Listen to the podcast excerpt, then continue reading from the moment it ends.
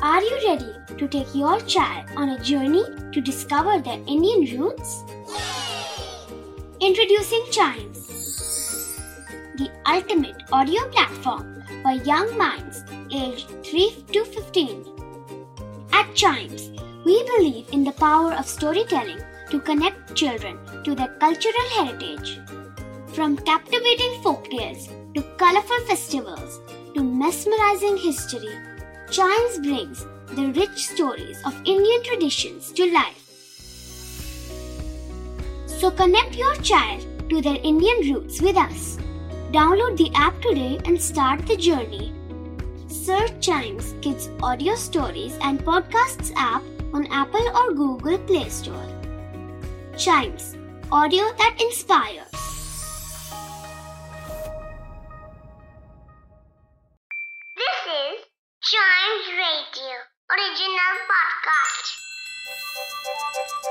हर दिन की एक कहानी होती है। कुछ ऐसी बातें जो उस दिन को बना देती हैं हिस्ट्री का हिस्सा। तो आइए सुनते हैं कुछ बातें जो हुई थी in this days history! History को जानने के लिए हिस्ट्री में जाना पड़ेगा। और शुरुआत करते हैं 1889 से।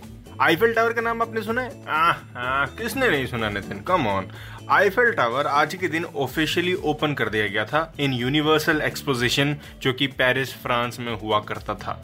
यस आईफेल टावर फ्रांस की जब हमारे दिमाग में एक तस्वीर आती है तो आईफेल टावर का सबसे पहले इमेज आती है हमारे दिमाग में।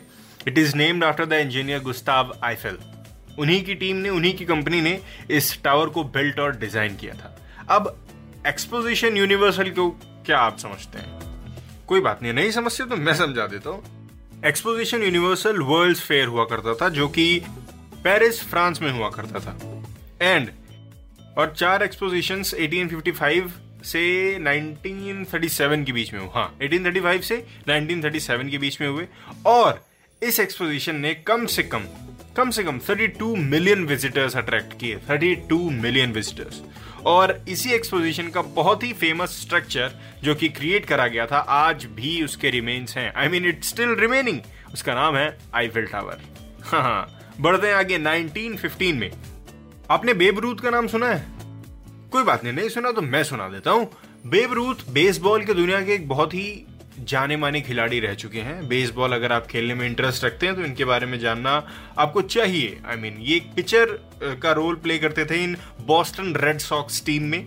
और क्योंकि उनके बारे में हमें जानना चाहिए तो हिस्ट्री में आज के दिन उनके नाम का एक रिकॉर्ड कह लीजिए या फिर ये कह लीजिए कि उन्होंने अपना बेस्ट खेल आज ही दिखाया था। आज ही के दिन उन्होंने अपने मेजर लीग का सबसे पहला होम रन मारा था।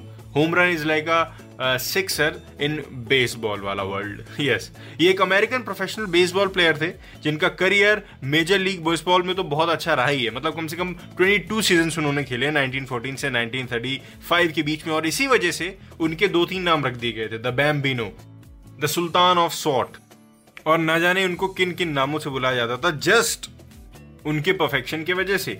लेकिन आखिर में पिचर से स्टार्ट की हुई जो उनकी परफेक्शन थी वो आउटफील्डर में बदल गए। यस और वो न्यूयॉर्क यांकीज के लिए खेलना चालू कर दिया उन्होंने। बढ़ते आगे 1940 में। जॉन स्टेनबैक इनका नाम तो आपने ज़रूर सुना होगा। आज ही के दिन इनको पुलित्जर प्राइज मिला था। इनकी novel the Grapes of Wrath के लिए। जॉन स्टेनबैक अगर मैं आपको बताऊँ तो एक अमेरिकन ऑथर थे, जिनको 1962 में लिटरेचर में भी नोबेल प्राइज मिला हुआ था। क्यों? इनकी रियलिस्टिक राइटिंग थी, इनकी इमेजिनेटिव राइटिंग थी, इनकी यू नो कॉम्बिनेशन भी था इमेजिनेटिव और रियलिस्टिक मतलब फिक्शन और नॉन फिक्शन को कॉम्बिनेशन में ला के भी अपने सिंपैथेटिक ह्यूमर को, अपने सोशल परसेप्शन को इतनी अच्छे तरीके से लिखते थे, इतना अच्छे से एक्सप्रेस करते थे कि कोई भी पढ़ने वाला उससे कम्युनिकेट कर जाए। और इनको इसी वजह से a giant of American letters भी कहा जाता था। वेस्टर्न लिटरेचर जब भी आप कभी पढ़ेंगे ना तो इनका नाम आप कहीं ना कहीं ज़रूर पढ़ेंगे। आपको पता है पुलित्जर प्राइज क्या था? आई मीन पुलिजर प्राइज क्या है? क्या किसी को ये पता है? नहीं पता है तो हम बता देते हैं।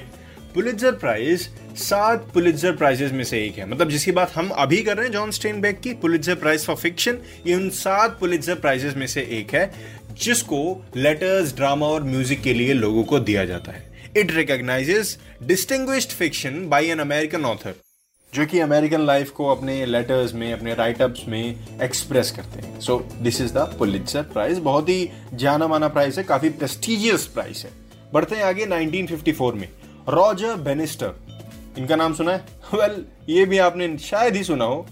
कोई बात नहीं हम सुना देते हैं। हिस्ट्री और लाते क्यों हम दिस डेज़ हिस्ट्री और है किस लिए? रॉजर बेनिस्टर आज के दिन सबसे पहले ऐसे इंसान बन गए थे जिन्होंने चार मिनट के अंदर वन माइल कवर किया था रनिंग करके। चार मिनट के अंदर वन माइल कवर किया। कैन यू बिलीव दैट अरे हाँ भाई रिकॉर्ड है कोशिश करके देखो। आई I मीन mean, हो जाएगा ऐसी बात नहीं है लेकिन ये पहले ऐसे इंसान बन गए थे। ये एक एथलीट तो थी एक न्यूरोलॉजिस्ट भी थे और इनको मिडिल डिस्टेंस एथलीट के नाम से भी जाना जाता था। इसी के साथ दिस डेज़ हिस्ट्री होती है, यहीं खत्म। इसके अगले एपिसोड का इंतज़ार करिए। साथ ही साथ चाइम्स रेडियो के दूसरे पॉडकास्ट ऐसे ही सुनते रहिए।